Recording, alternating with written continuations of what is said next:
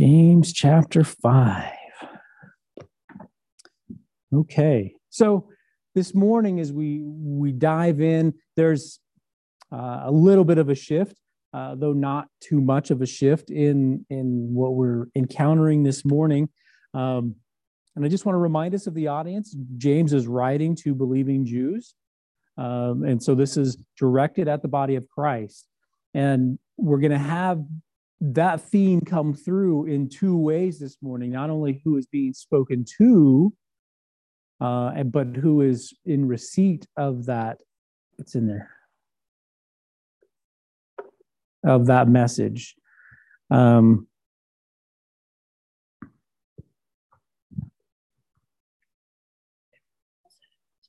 uh, well we'll have to go without. Oh, are we we just go without. It's fine. I pulled it out because I needed the port, and I usually copy it to the computer so I can do that. Okay, but uh, so so we need to keep that in mind that there's twofold. This message will be uh, directed at us as members of the body of Christ in those two ways, and we're going to cover our response to that in more depth next week. But this week, I want to look at the uh, what James is discussing here. Uh, the idea here that we're going to encounter uh, is in regard to oppression, in regard to taking advantage of one another. And oh, that the body of Christ was purged of sin, but it's not. It's made up of imperfect, sinful people. And we have this conflation, this, this opposition within us uh, and within the body of Christ of sin, this mixing and so it's not a it's a perfect institution made up of imperfect things. And so there's going to be problems, there's going to be ups and downs, and there's going to be those things that are there. And God, in His sovereignty and God, in His mercy towards us, uses those things as agents of our sanctification.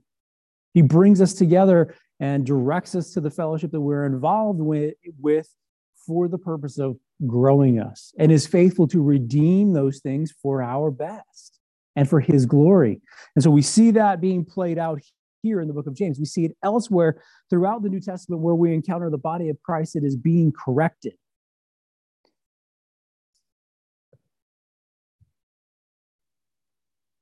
James addresses these kinds of hardships, these th- this conflation, this mixing of our desire to serve the Lord and our failure in doing so uh, he addresses that.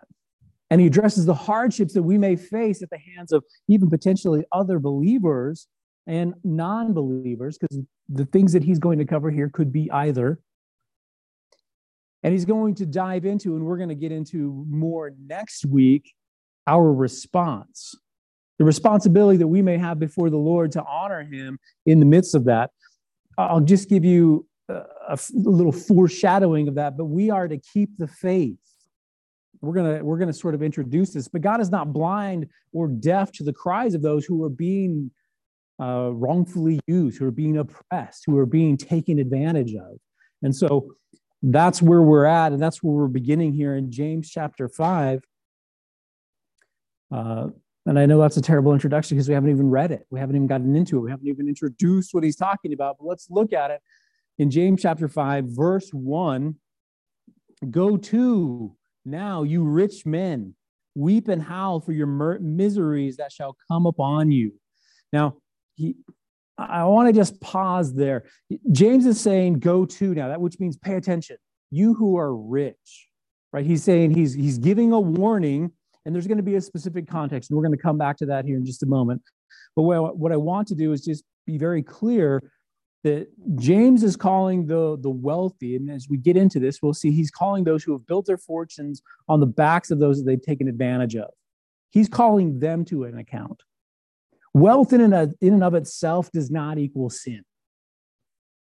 That just because somebody is wealthy does not mean that they have, have taken advantage, doesn't mean that they, we're, we're painting with a relatively broad brush. And we have to understand that.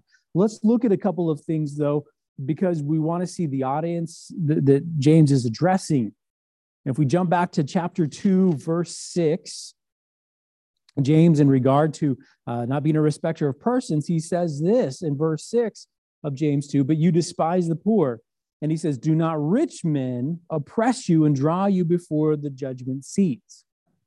Right? They're the ones that are uh, causing trouble. They're the ones that are call that are oppressing and taking advantage of you who but he's telling them you're giving them a special seat and position of honor we ought not to do that.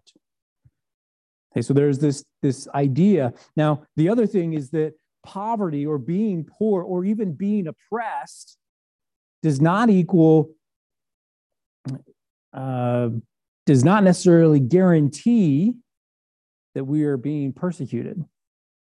Right? Just because we, we are not financially well off doesn't mean that we are being oppressed, that we are being subject, subjugated somehow. We have to understand that God is sovereign, that He is fully in control.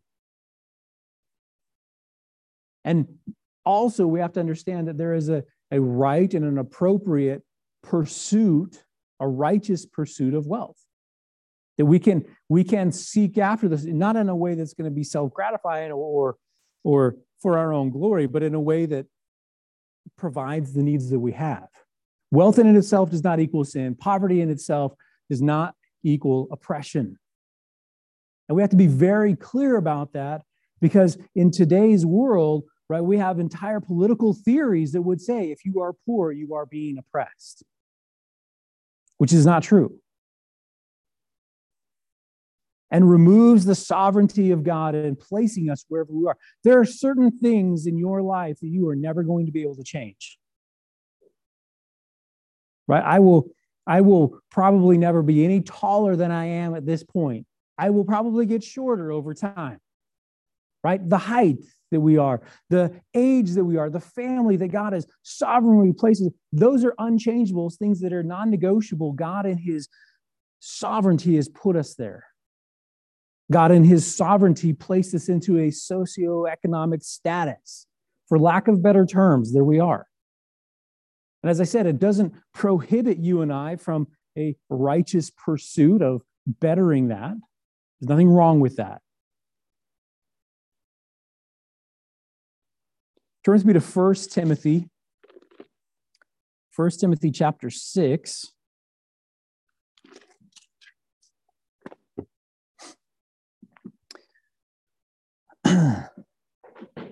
now, in First Timothy chapter 6, Paul is writing to this young man in the faith, and he's giving him some instruction that he might share.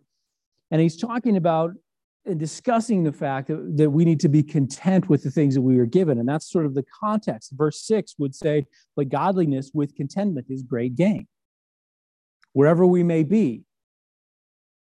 And he continues on. Let's jump into verse 9. Says, But they that will be rich fall into temptation and a snare and into many foolish and hurtful lusts, which drown men in destruction and perdition.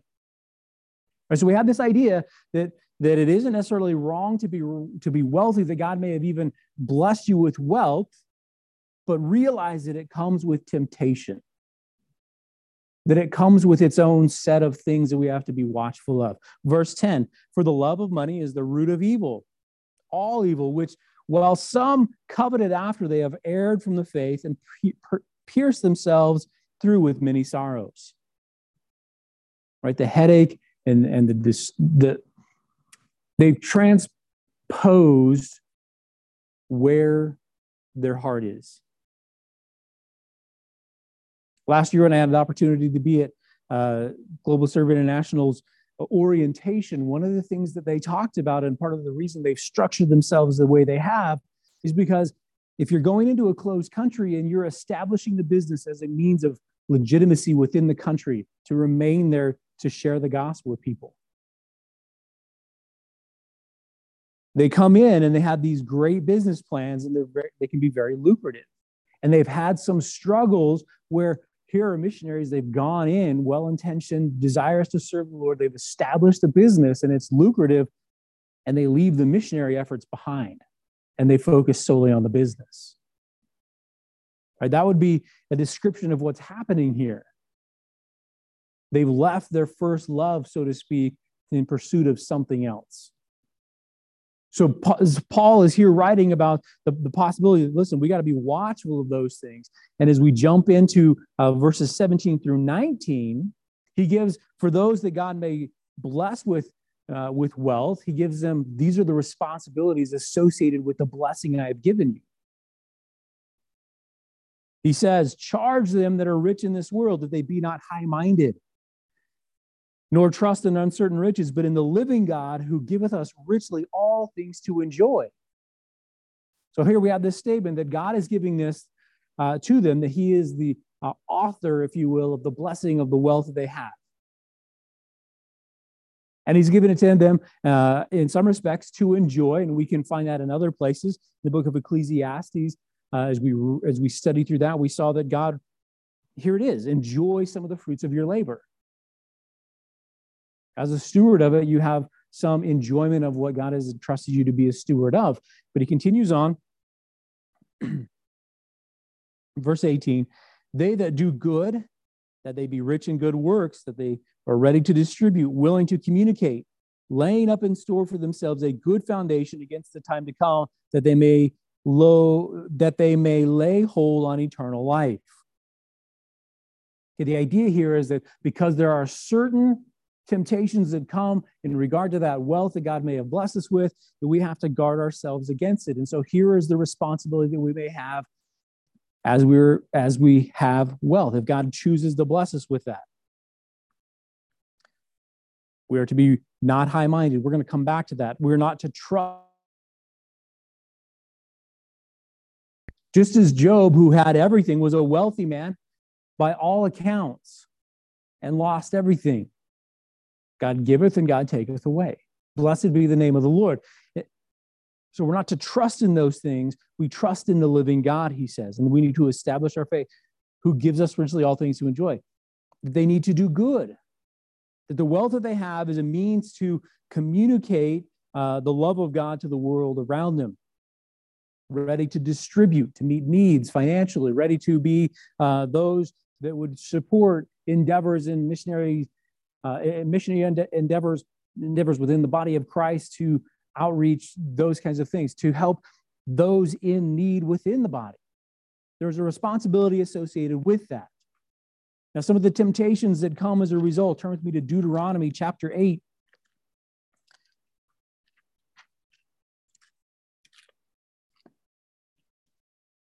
Deuteronomy chapter 8.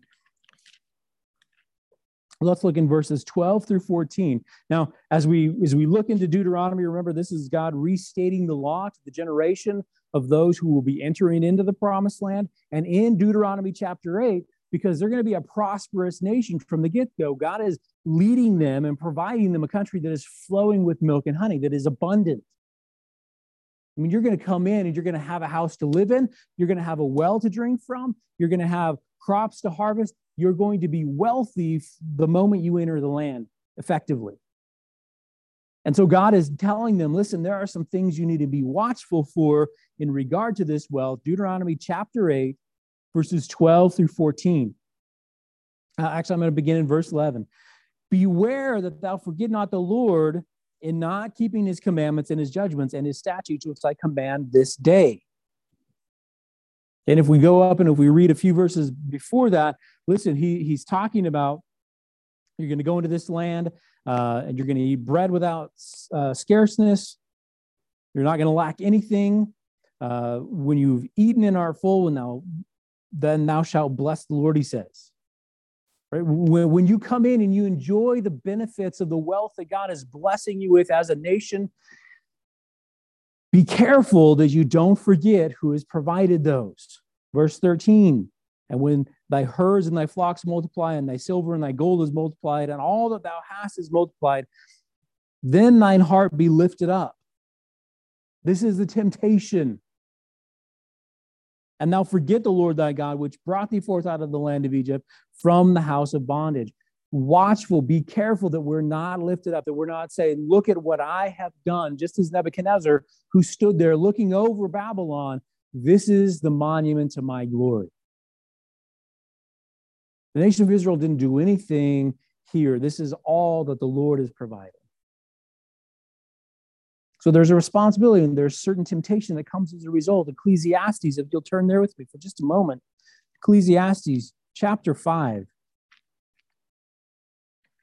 You'll go to uh, Psalms and then Proverbs, and then right after Proverbs, you'll find Ecclesiastes tucked in there between Isaiah and Proverbs. Ecclesiastes chapter 5, beginning in verse 13. There is a sore evil which I have seen under the sun, namely, riches kept for the owners thereof to their hurt, but those riches perish by evil travail. And he begetteth a son, and there is nothing in his hand. In other words, the temptation is to take that which God has given us to be a steward of, and rather than being eager to meet needs and distribute to the needs of the body of Christ as he is designed and given the responsibility for us to do, we hoard that. We hold on to it. We, we don't use it for the glory of God. We use it for our own enjoyment solely and completely. R.J. Letourneau, who uh, in many respects invented and sort of revolutionized the heavy equipment industry. The first million dollars that he made, he looked at his wife and he said, Listen, can we live on 10% of what we just made? And this was, I don't remember the, the era, but this is 40s, 50s. And she says, Well, absolutely, we can live on $90,000 a year. That sounds like plenty. And he tithed 90% of all that he made. And he was a Christian man. He understood that here is the Lord. He has honored and blessed me for the purpose, and this is my responsibility before the Lord. And so let's fund the kingdom work. And that's exactly what he did. Now, that may be an extreme case. He was in no way obligated to do that. God had laid it on his heart. He was faithful to that. And God was faithful to him but he understood the responsibility that came with wealth, and he also understood the temptation that came with it. As we read here in Ecclesiastes, right, he's going to hold on to all of that. But listen, he came forth of his mother's womb, naked shall he return to go as he came. I was joking at my grandpa's funeral the other day with one of my cousins. And I said, I think I'm going to have a closed casket funeral because that's the way I came into the world. It's the way I'm going to go out of the world. Don't open the casket. Or you can't take it with you. We are steward of it in this life and in this life alone. Whatever God has blessed us with. One more reference here in Luke chapter 16.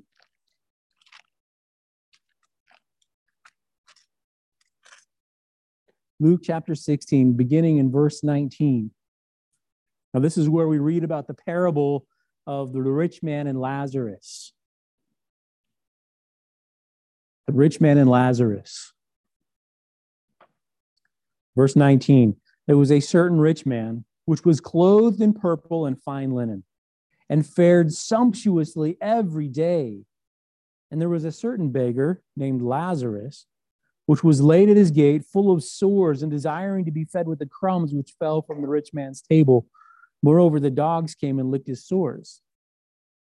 And it came to pass that the beggar died and was carried by the angels into Abraham's bosom. The rich man also died and was buried.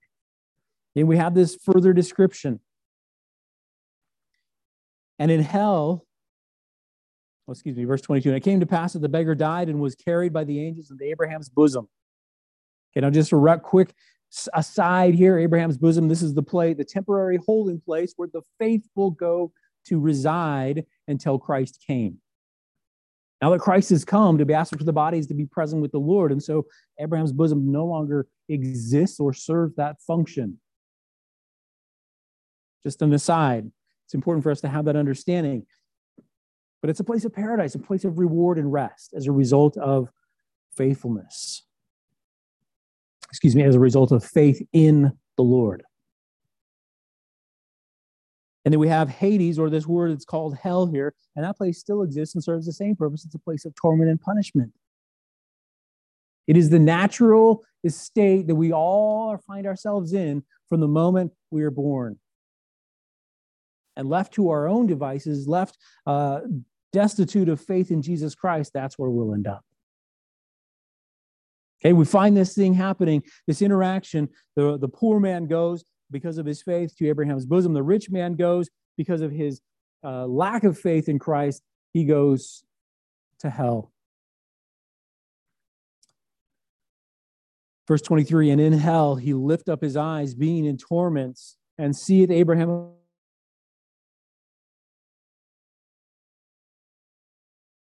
that he might dip the tip of his finger in water and cool my tongue, for I am tormented in the flame. And Abraham said, Son, remember that thou in thy lifetime receivest thy goods, and likewise Lazarus evil things, but now he is comforted and thou art tormented. This isn't a reference to uh, the wealth being sin, nor is it a reference to the poor and the destitute being uh, somehow specially blessed. What this is a reference to is the stewardship. Lazarus, you were provided things and you took those things that you had and you held on to them. Just as we read in Ecclesiastes, you tried to hold on to it, and now because you were a poor steward of everything that was entrusted to you, because you were a poor steward even of the life that God gave you and of the truth of his uh, promise to provide a Messiah, here you are.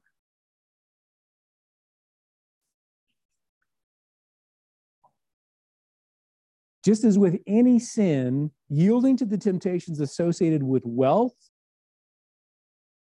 is going to bring righteous correction. We're going to reap what we sow. We are only stewards of what God has entrusted us with. Wealth itself does not equal sin, poverty itself does not equal oppression. But we trust the sovereignty of God in both, and we steward whatever God has given us for his glory. Now, back to James chapter 5. Let's read verses 2 and 3. So here is James. He's saying, Pay attention, you rich men.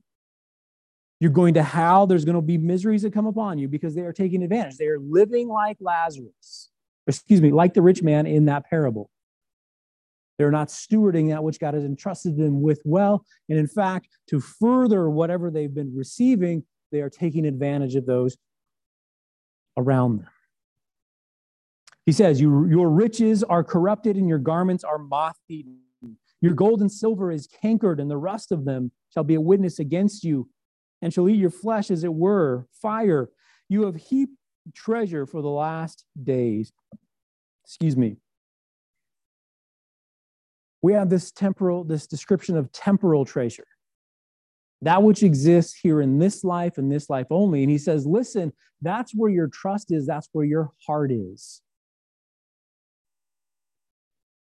But the reality is this that those riches are corrupted, that your garments are moth eaten, they're destroyed, they're not going to last. Furthermore, the gold and the silver that you have is cankered. Have you ever? I've probably never seen cankered gold or silver, but what I have seen is cankered steel right? You have this vehicle and it's got a little rust down here, down on the rocker panels and things, and the paint's all bubbly, and then you touch it and it just disintegrates. That's a description of what this is. It's exactly what this means. It's rotted and it leaves nothing there in the end. That which is precious is consumed by that which is destructive. It's cankered. The rust, the corrosion of them is a witness against us. When I read this verse, I have to confess the first thing that came to my mind. I don't have to confess this, but I'm going to confess this. The first thing that came to my mind is Scrooge McDuck.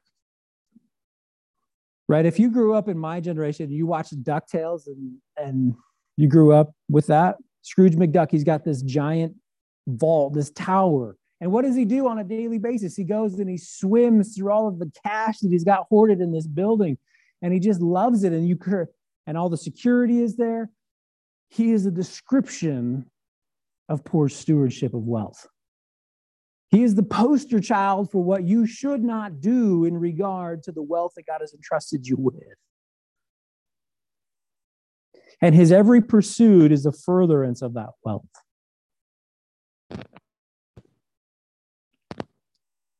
We have these things being discussed here. Turn with me to Matthew chapter 6. Matthew chapter 6,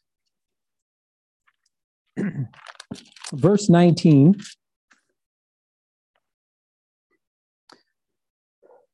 Jesus would exhort you and I, he would encourage us, he would, in, fact, uh, it, it, this is an imperative statement. This is a command. This is something that you and I need to be watchful of. Lay not up for yourselves treasure upon earth, where moth and rust does corrupt and where thieves break through and steal. It's temporal, it doesn't last. It rusts, it falls to pieces, it can be lost, it can be stolen. And that's not where we are to lay treasure up. You and I, who are believers, our first and foremost deposit, if you will, is in the kingdom of God. And he continues on. But this is the other imperative. This is what we shouldn't do, and this is what we should do. Lay up for yourselves treasures in heaven where neither moth nor rust does corrupt and where thieves do not break through nor steal.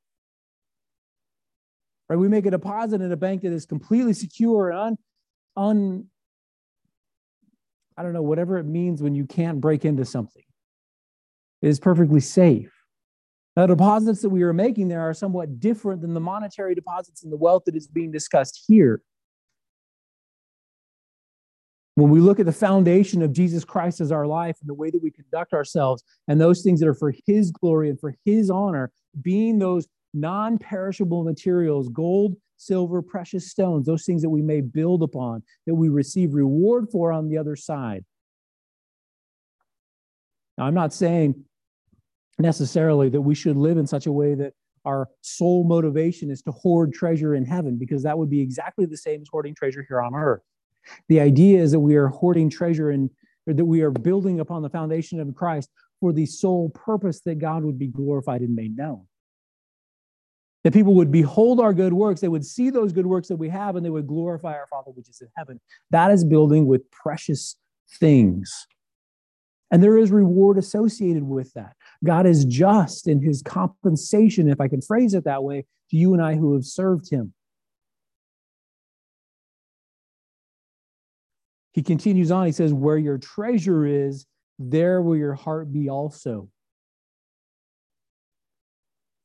That's why I say that if our motivation is to just hoard that treasure up there so that, boy, in, in the afterlife and in eternity, I get to just live it up, we've fallen far short. The treasure that we have, the treasure that we're pursuing is God and His glory, not our own. In fact, in the book of Revelation, when you pick up the scene in heaven here and we've all come before the Lord, what happens? It says that we lay down those crowns of righteousness, those things that we have received, we lay them down at the feet of Jesus. We lay them down.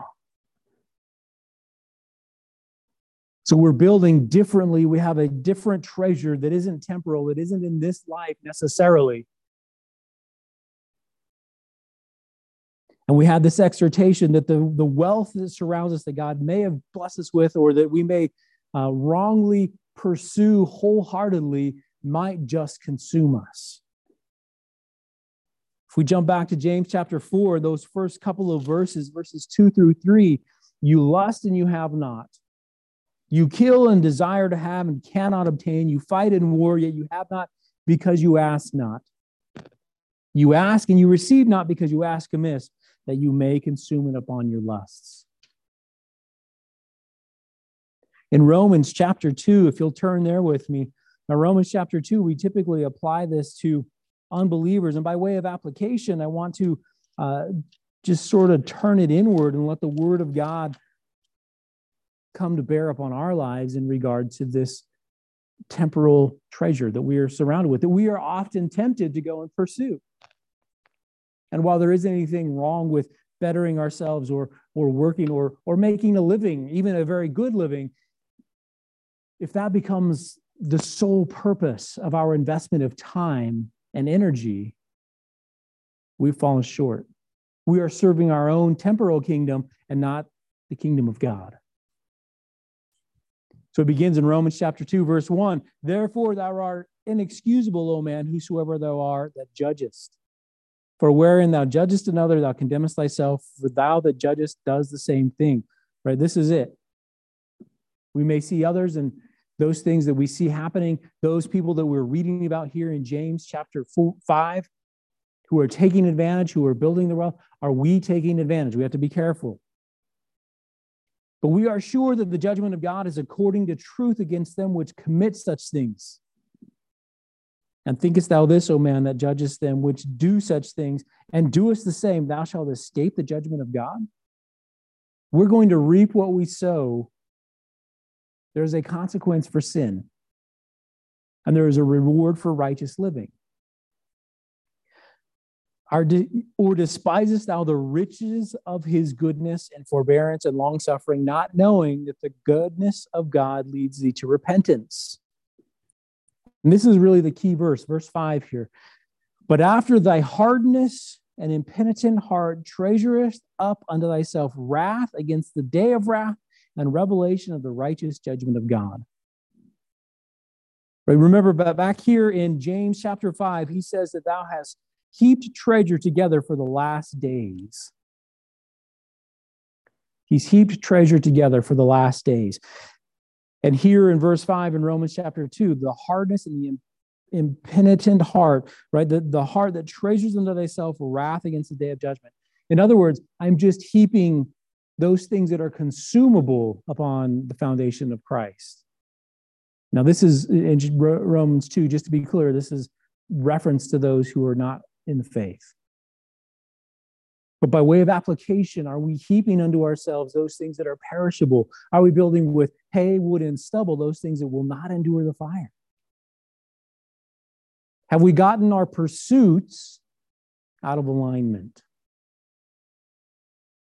Is it more important to me that I lay up treasures here on this world, in this life, than in the next life?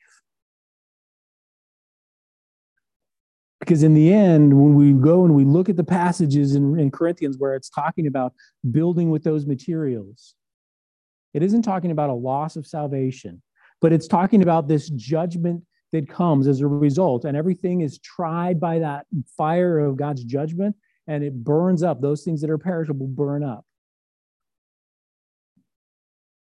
They don't last. And if it's not going to last, let, us face it, it's a complete and utter waste of our time.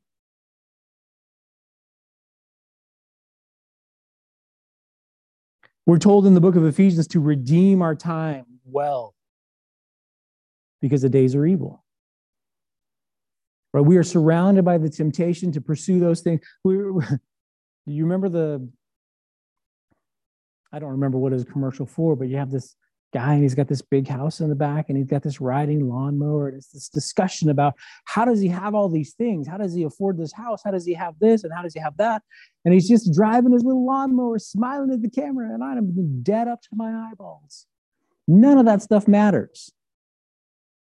None of that stuff adds up to anything in the economy of god. Yet we would pursue it to the bondage of ourselves to to those that we would be taken advantage of by for the keeping of face, for the keeping up with the neighbors, whatever it may be. We are without excuse if we are going to run in that way in this life. God has told us more, He's told us better. We're to be stewards of those things that God has given us, and time being one of those key things that we should steward for His honor and for His glory. How are we living? How are we building?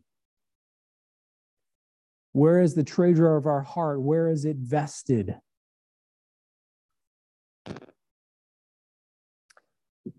James chapter 5, verses 4 through 6. As James continues his uh, stinging words to those that are taking advantage. He says, Behold, the hire of the laborers who have reaped down your fields, which is of you kept back by fraud, crieth. And the cries of them which have reaped are entered into the ears of the Lord of Sabaoth. We're going to come back to that here in a moment. You have lived in pleasure on the earth and have been wanton You have nourished your hearts as in the day of slaughter. You have condemned and killed the just, and he does not resist you. This could be us. I don't know that it's anybody here particularly, but we may suffer at the hands of those who are within the body of Christ. We may suffer the same kinds of things of those who are outside of the body of Christ. We want to be careful that we never fall into this temptation.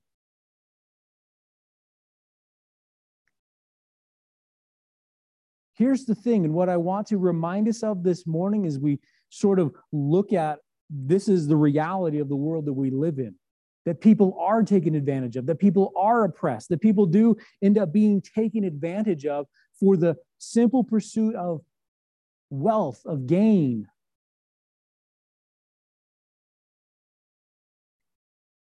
Because we live in a world that is fallen, because we live in a world that is corrupted by sin, that we live in a world where we, uh, where we will fail in our resistance to the lust of our flesh. It is the reality, and we need to understand that. But the other thing, the bigger thing that we need to understand is that God hears the cries of those who are oppressed. Injustice is not ignored by God. And there would be those who would say, those scoffers who would say, well, look, here it is. You suffer. There is hardship in the world. There is all of those things.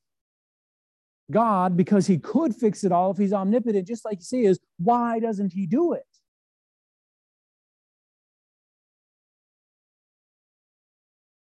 And the reality is this that right God didn't create any of the sin or the hardship resulting from sin. Man has created all of that. And God, in his sovereignty, is redeeming it, but his ways are not our ways. And so when we look at it and say, well, this is what should happen, this is what I would do, this is how this should be fixed, we put ourselves in the position of God and say, I know better than he does. When in reality, God is the best at redeeming things. For the best of those, he is redeeming them on their behalf. And we as believers don't have the opportunity to call into question God's reasons or whys.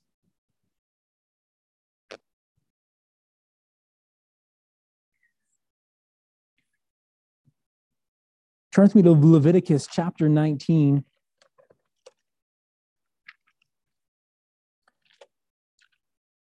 Leviticus 19. God gives some direction, and He gives direction from very early on in Scripture that this is the way we are to operate that you and I, this is how we do things so that we don't take advantage. Verse 13 in Leviticus 19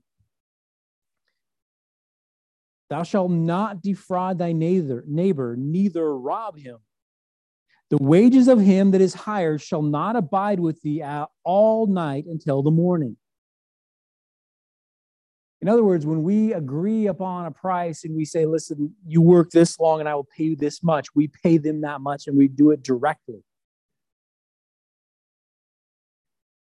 Remember the parable that Jesus gave, and there are those who came uh, and they worked all day long and they got paid this much. And then there are those that at noon came and they, they got recruited and they made the same amount. And then those at the very end of the day agreed upon a price. And it happened to be the same as those who agreed on the price in the morning. They all got paid the same.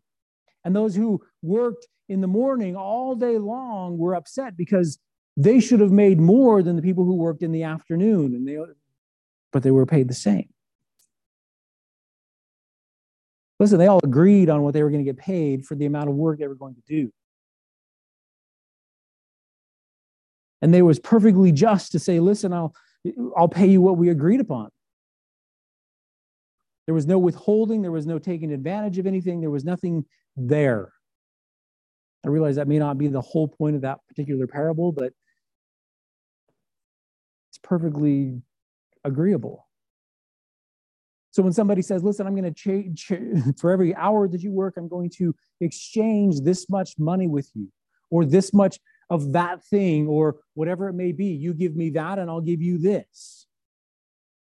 Right? We're doing so in good faith when we come and the, the nation of Israel is told to bring a sacrifice before the Lord, they're not told, they're specifically told not to bring a lamb with blemish, with spot. Because it would be easy to say, listen, I need to make a sacrifice to the Lord. Here's what I'm going to do. This lamb is going to die anyway.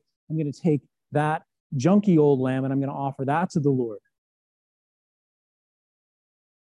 And that's akin to those Pharisees who would come and bring their offering before the Lord out of their abundance. Yet here's this widow that brings her two pennies out of her need. She actually makes sacrifice in her offering. And so, too, they were told, bring that spotless lamb. This is what is required. This is the agreement that is being made. This is how the, the, the offering is to be brought and the position of the heart in the bringing of that offering. God tells us in the New Testament that, that, that offering is to be cheerful, that we're not doing so out of a sense of obligation. We're not going through motions, but we're doing so with a heart that is joyful in the process. That here I am, I have the opportunity and the privilege out of the relationship that has been purchased for me through the shed blood of Jesus Christ to bring an offering that is favorable to the Lord, that is pleasing to Him. In Deuteronomy chapter 24, Deuteronomy chapter 24, verses 14 and 15.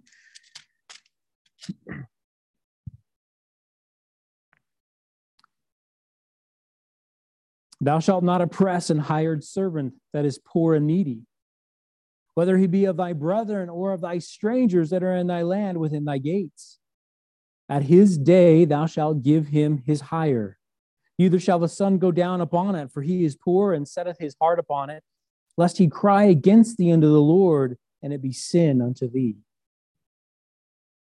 Remember the end of verse, uh, the end of chapter 4 in James, verse 17, unto him that knows to do good and doesn't do it, that's sin. Here it is. God has commanded you and I, his people. He says, listen, when you have agreed with somebody that this is the day upon which you'll be paid, and this is how much you'll be paid for the, the work that you've put in, you don't withhold that. You don't, you don't hold a portion of it back.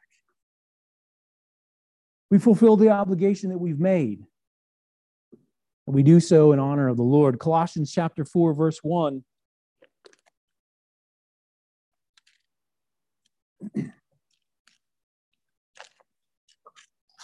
Colossians chapter 4, verse 1.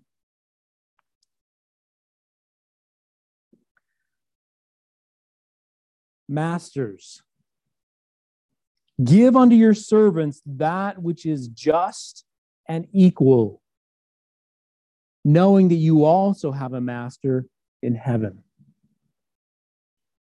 Now, for you and I as believers, this, this sums up what's being taught here. We're not, we're not doing these things out of sense of obligation to the person. We're doing this as unto the Lord. We're doing this as service to Him. We're doing this as accurate representation of His heart to those people who are in need. We give unto our servants that which is just and equal, that which is right and good, that which we have agreed upon. Knowing that we have a master that is in heaven. And here's the thing if you and I are going to mimic our master, which is in heaven, we're very likely to go above and beyond that which is agreed upon. God, who in the midst of his love for you and I, while we were yet sinners, while we were unfavorable, while we were detestable, while we were his enemies, would send his son Jesus Christ to die for you and me. Above and beyond that which was agreed upon, the soul that sins shall die. Yet God, in his goodness, I didn't come to condemn the world, but that the world through him might be saved. John 3 17 if we're going to mimic, if we're going to show the love of Christ to those that we operate with, there's going to be something that represents that. Maybe you and I, as, as an employer, we'd have the opportunity to hire somebody. This is the going rate for the occupation that you're at. But you know what? Because I want to exhibit the love of Christ to you, we're going to pay a little more. or perhaps we'll have different benefits, or whatever the scheme may be, right? I'm just giving examples. Here's the job well done. We're going to grant a bonus as a result of that. Above and beyond, if we're going to mimic the character of God, we're going to do something in addition. But through all of this, we notice that in, in the Old Testament and, and even into the New, that there is a service unto God and that the, the cries of those who have been oppressed are not ignored by God. But you're going to pay them, it says in Deuteronomy, you're going to pay them when it's due so that their cries don't rise up to the Lord. We're going to reap what we sow. God hears the cries of those who are being taken advantage of. Now, I said we're going to come back to this discussion about the Lord of the Sabaoth. Lord of Sabaoth means Lord of hosts. It's exactly the same thing. It's the, it's the Greek transliteration. And as we look in the Old Testament, there are 261 uses of the term Lord of hosts in the Old Testament. And when you find it, it's two words, right? The first word is Yahweh. We know that because it's translated capital L, capital O, capital R, capital D. That is the name of God that was given to Moses I am that I am. That God Himself is the commander of the hosts, the armies of heaven. So when we break this down, it means the God of the armies of the heaven, or, or some translations even translate it, the Lord Almighty. What this means is that when we are talking about who is coming to the aid of the oppressed, this is who it is. That he is more than able, that he is more than capable, that he has everything in the universe at his disposal to bring about justice on behalf of those who are being oppressed. It is the Lord of hosts, the creator of the universe, the commander of the, the armies of all of heaven that is coming to the aid of those who have been oppressed, those who have been taken advantage of, those who have been defrauded, those who have made cry unto him in faith and in trust that he does hear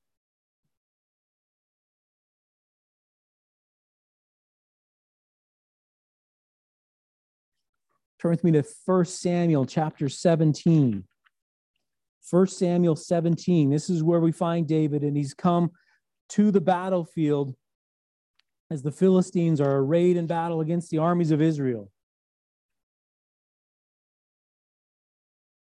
And the real idea in regard to the Lord of hosts is not only is God the captain and the leader, the commander of all of the armies of heaven, but he's the commander and the leader of all armies and all authority and power here, even on earth, and specifically so of the armies of Israel. And we all know the story. Here is Samuel, or excuse me, David, and he comes the command of his father to bring this meal, this, this stuff, and check on the state of his brothers.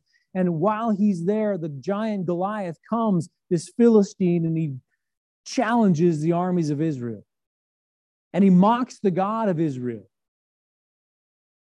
And David concludes this should not be so. 1 Samuel chapter 17, verse 45. Then David, as he stands face to face with Goliath, says, Thou comest to me with a sword and with a spear and with a shield. And we all know the story. We know what David had. He had been arrayed in Saul's armor. He had been covered in it. And as he was covered in it, he couldn't move. He couldn't do those things necessary to fight the battle.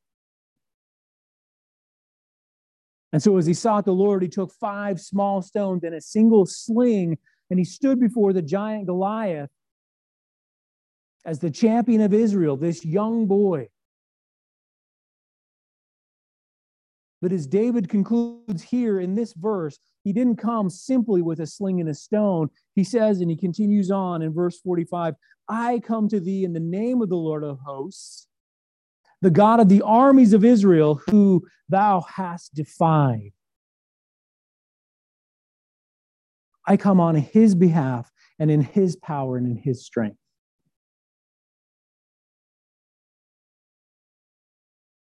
And as the Philistine, the giant, bears down upon David, and David loads his little sling with his single stone, and he takes aim and he spins that thing and he shoots that rock out, and he takes down the giant.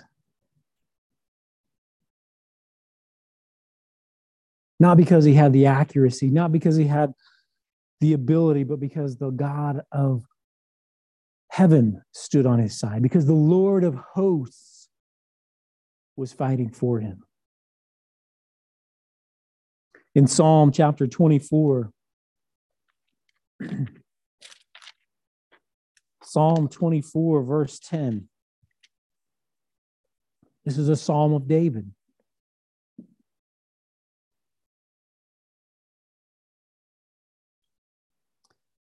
And at the end of this psalm, he asks this question Who is this King of glory?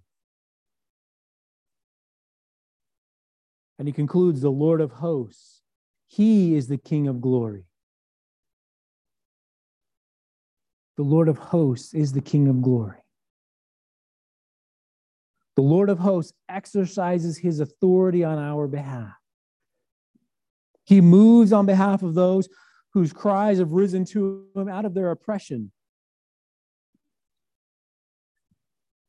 And our response, our duty, so to speak, before him is to wait patiently upon his deliverance. We're going to discuss some of that more as we move on next week, but the kingship the authority, the sovereignty expressed, that the King of glory, who is this King of glory? The Lord of hosts is this King of glory. Turn with me to Isaiah chapter 37 for just a moment. Isaiah 37 and verse 16. O Lord of hosts, God of Israel that dwellest between the cherubims. I'll just pause there for a moment. He dwells between the cherubims. You remember that as they built the Ark of the Covenant, the mercy seat, the lid on the Ark of the Covenant, was designed specifically with these two cherubims facing one another. And it was there that the glory, the presence of the Lord would descend and that he would dwell with his people. God isn't simply the leader and the sovereign over those things which exist in some ethereal reign, uh, realm of heaven. He is the he who descends here to earth and ex- exercises his sovereignty over all of creation. He who dwells above the cherubim. He continues on Thou art the God, even thou alone. Of all the kingdoms of the earth, thou hast made heaven and earth. There is no power that is not of God, we would read in Romans 13. And here is this clear description that this Lord of hosts, this creator of the universe, he is the one who is exercising sovereignty. He is the one that hears the prayer, the pri- cries of the oppressed.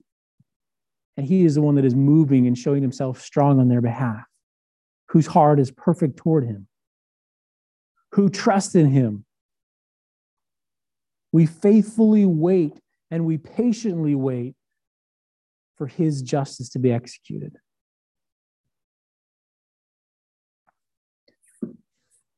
Paul would say that the Old Testament, that which has been written, it was written for our example. It was written so that we might have this testimony and witness of the faithfulness of God throughout time.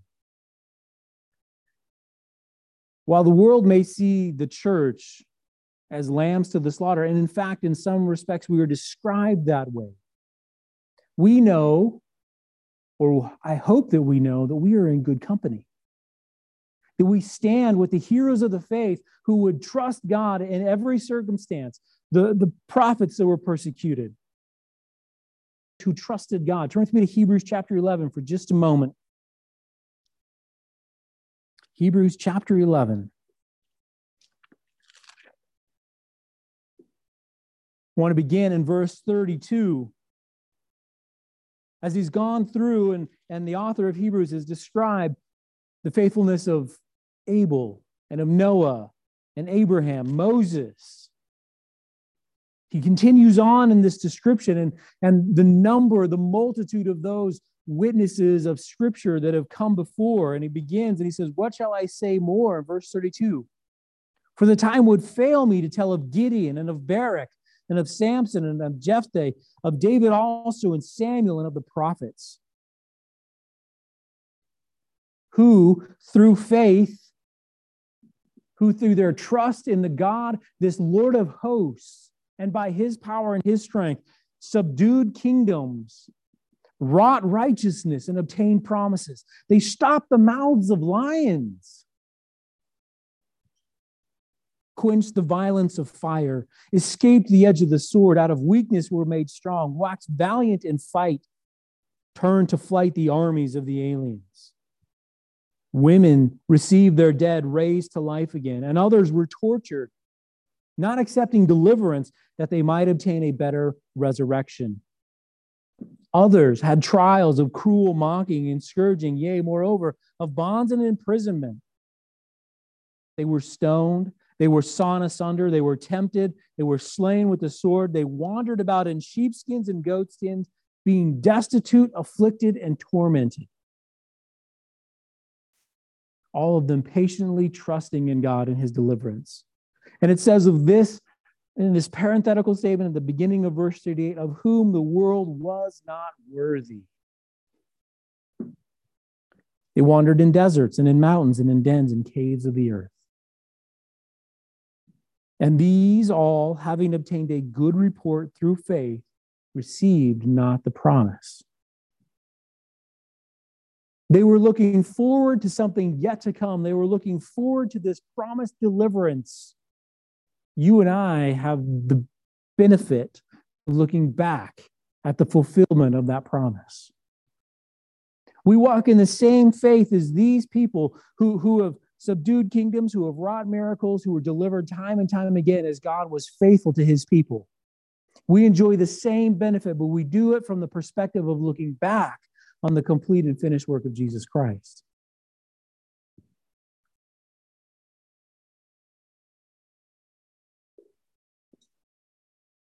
And as we jump into the following chapter, Hebrews chapter 12, wherefore,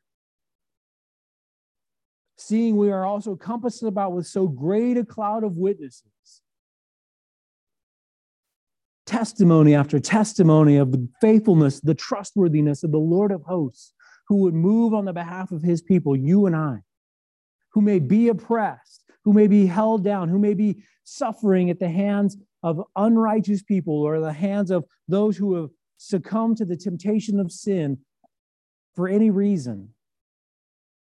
Wherefore, he says, we are surrounded by so great a cloud of witnesses. Let us lay aside every weight and the sin which does so easily beset us, and let us run with patience the race that is set before us. Looking unto Jesus, the author or the initiator and the finisher of our faith, who for the joy that was set before him endured the cross, despising the shame, and is set down. And he sat down because it is finished, as he declared from the cross at the right hand of the throne of God. But we have this witness. We have all of this leading up to it. And I want to look at some witnesses, so to speak, from Scripture of God, the Lord of hosts, moving on behalf of the people that have cried unto him. Because I don't want to leave us with simply trust in the Lord. I want to leave us with the example and the witness that we can safely trust in the Lord.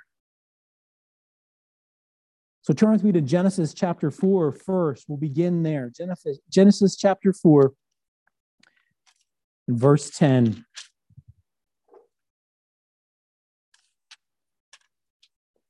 And here we have this. This is what has happened. Cain and Abel have both brought their sacrifice. Cain, the farmer, brings a sacrifice from his fields, which is not the prescribed or the, the, the sacrifice that has been given by example. But Abel, who is the rancher, so to speak, in the whole scenario, he brings from the flock. He brings that blood sacrifice because without the shedding of blood, there is no remission, there's no forgiveness of sin. And God, by his example, when Adam and Eve sinned, took and shed blood as a temporary covering for their sinfulness. And Abel, in faith of the example of God, offers the same sacrifice. It's received. Cain's is not received. Cain murders his brother. He is heavily persecuted. Would you agree? And God says this in Genesis chapter 4, verse 10 What hast thou done? The voice of thy brother's blood cries unto me from the ground. That here, the God of the universe, the creator, the very God that we have been talking about is the Lord of hosts, though there's no opportunity to plead or to cry out unto the Lord as a result of what has happened, yet he is not ignorant nor choosing to ignore what has happened, but is faithful to what he has said. And as a result, Cain reaps what he has sown and he is punished for the murder of his brother.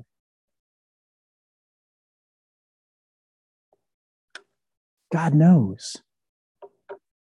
When we've been taken advantage of, when we've been persecuted, when we are experiencing hardship as a result of the effects of sin in the world that we live in right now, God is not somehow checked out.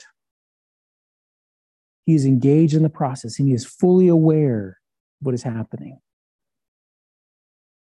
And just as he did here with Abel, moved to execute justice without the knowledge of he whose action, whose part he was moving on behalf of. Right? We have to understand that, that God is fully executing, He's doing what it needs to be done to bring about justice, to bring about His plans and purposes, whether we've cried out or not. It is who He is. Exodus chapter 2. If you'll turn there with me in Exodus chapter 2.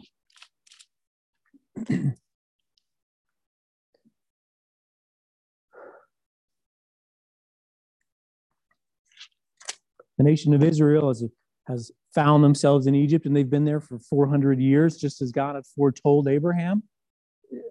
And as a result, they've grown and they've flourished into this nation of people, so much so that Pharaoh says, Listen, we're going to have to destroy the male babies because otherwise they're going to outnumber us. They're going to take over Egypt. And we have those midwives who are faithful to the Lord. And uh, listen, yeah, we're just not going to do that. We're just going to ignore the command of Pharaoh. But here they are in this foreign land being oppressed. They've been made slaves. These millions of people as slaves, and, they, and they are destitute, and God hears their cry. Look with me in Exodus chapter 2, verses 23 through 24. And it came to, pro- to pass in process of time that the king of Egypt died and the children of Israel sighed by reason of the bondage, and they cried, and their cry came up unto God for reason of the bondage. And God heard their groanings. And God remembered his covenant with Abraham, with Isaac, and with Jacob. And God looked upon the children of Israel, and God had respect unto them. Here they are under oppression, under bondage, under, under all kinds of affliction as a result of being found where they are. And God remembers, and God is faithful to the promise that He's made, and He works to deliver them, even miraculously so. As we see the plagues in Egypt confirming that, hey, these are in fact God's people, you need to let them go, Pharaoh.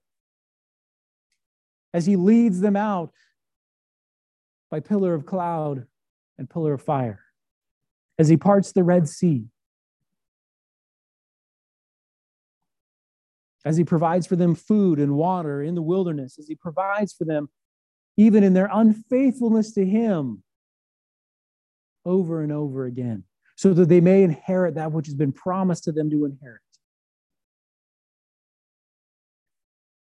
God moves on their behalf because they trust in him, because they make their cry unto him as a result of knowing that he is, in fact, their God that he is in fact for them and not against them, just as he is with us. What shall separate us from the love of God? And as we read through in Romans chapter 8, all the things listed there, the absolute conclusion is this that nothing shall separate us from the love of God. Even persecution, even hardship, even the ramifications of sin in this world won't separate us from the love of God in Psalm 18, verse 6.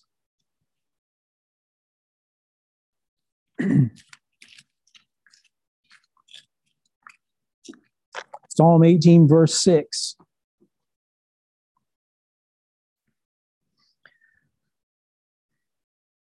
I just want to begin the introduction to this particular psalm. It says a psalm of David, the servant of the Lord who spoke unto the Lord the words of this song in the day that the Lord delivered him from the hand of all of his enemies and from the hand of Saul.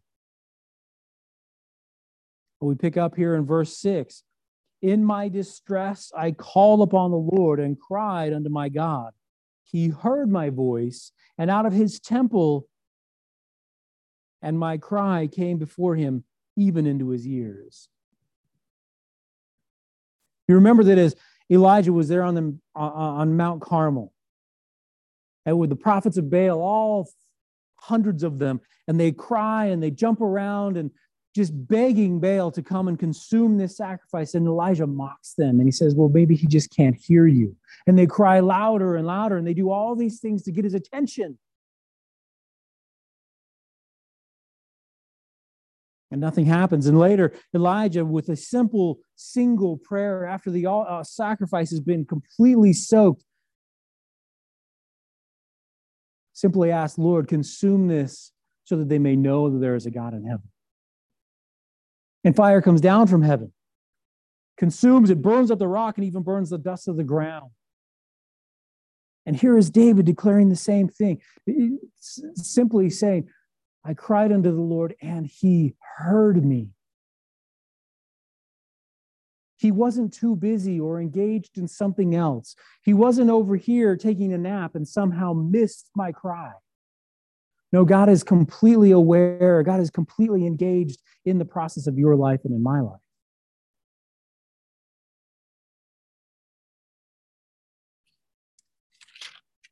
Psalm 22, verses 1 and 2, if you'll just turn a few pages back. My God, my God, why hast thou forsaken me? Why art thou so far from helping me and from the words of my roaring? Oh my God, I cry in the daytime, but thou hearest not, and in the night season, and I'm not silent. Now, here we have this psalm, and in, and in many respects, we're looking at what's happening here, and we see that this is somewhat prophetic, and this is Jesus on the cross. But for you and I, what I want to look at here is the, the first few verses. We have David, and he's crying unto the Lord, and he's crying unto the Lord, and he feels as if I cry in the daytime, and by but thou hearest not, and in the night season, and I'm not silent. He has this perspective because he is a man just like us and it isn't correct and it isn't true. And we're going to jump a few verses ahead here in just a moment, but he under, he feels as if God isn't hearing. God's not moving on his timetable. God's not moving as fast or in the way that he desires God to have moved. And sometimes that's where we find ourselves. That we cry unto the Lord, and yet it seems as if it's delayed and we're, we are impatient we're going to talk about patience next week. But there's, there's this perception that somehow God is far from us or that somehow he's not hearing or whatever it may be. I want to encourage you that is a false perception.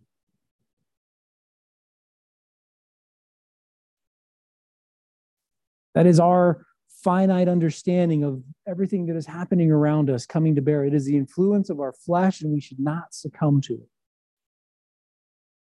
Neither did David succumb to it, even though he felt that way and he articulated it. Lord, and we can safely articulate that to the Lord. He knows.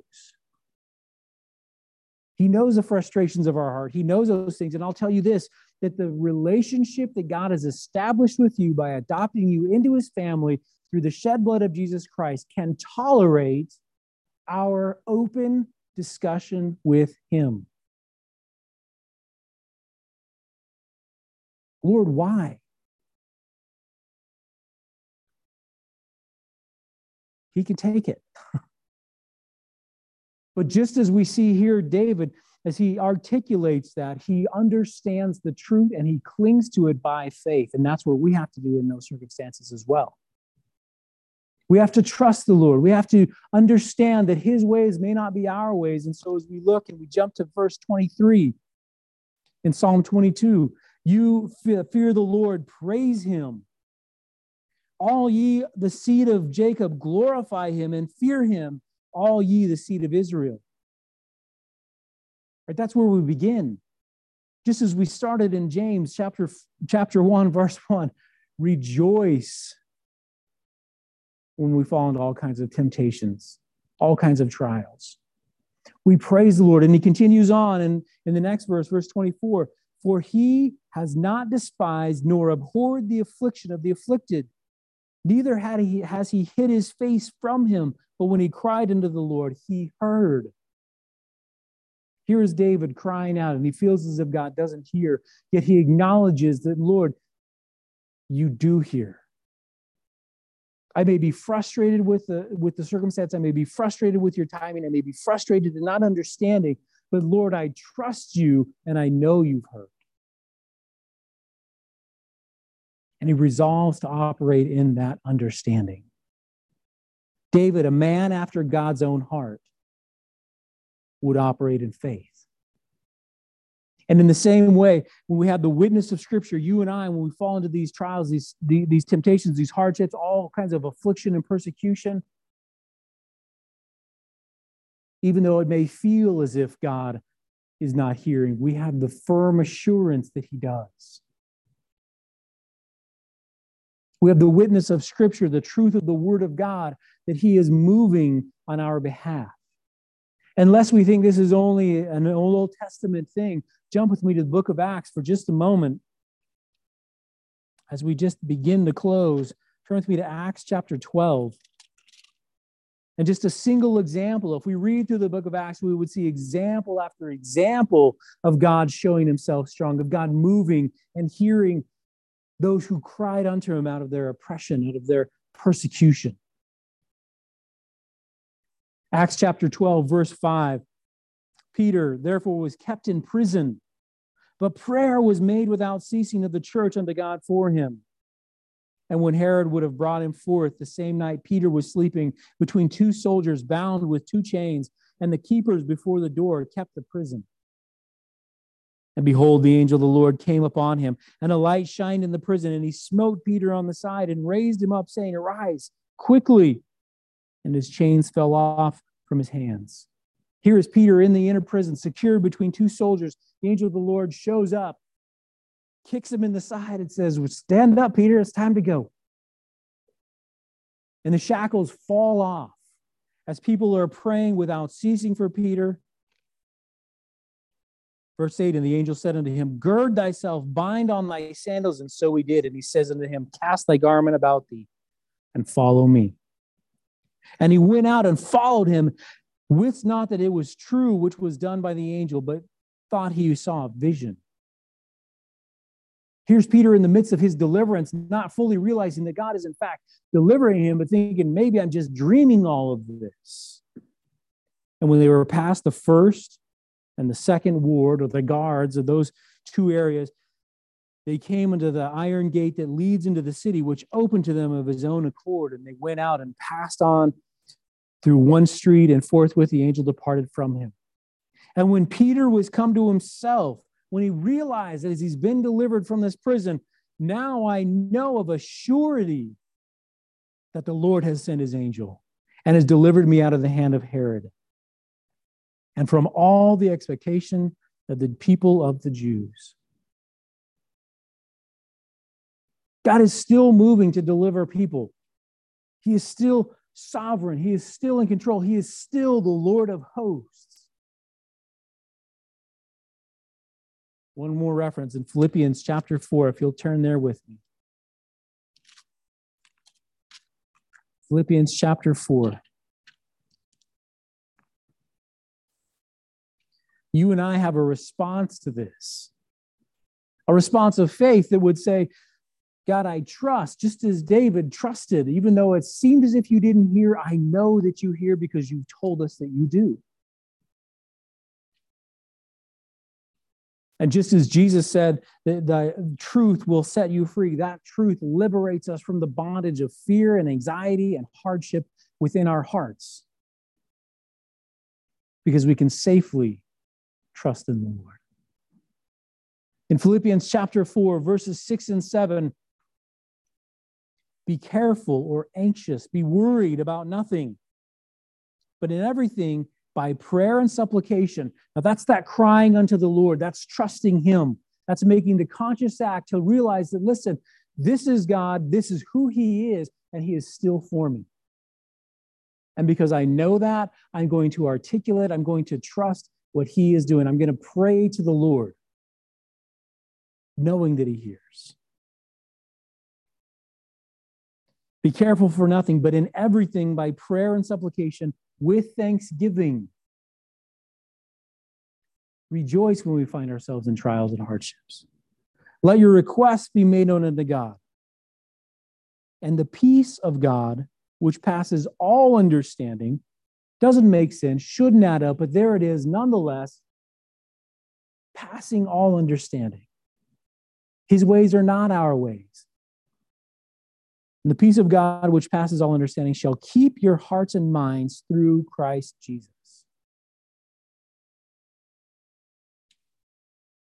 God is faithful.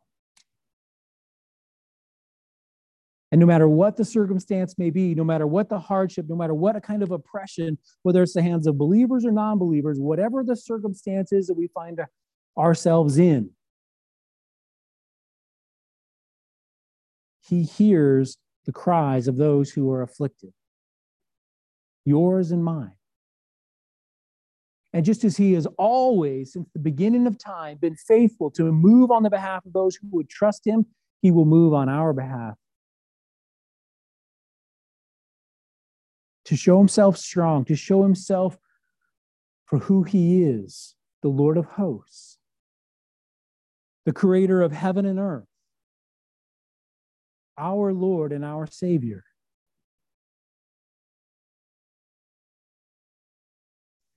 Let's pray. Lord, we thank you for the opportunity that we have to be in the relationship, that familiar relationship with you.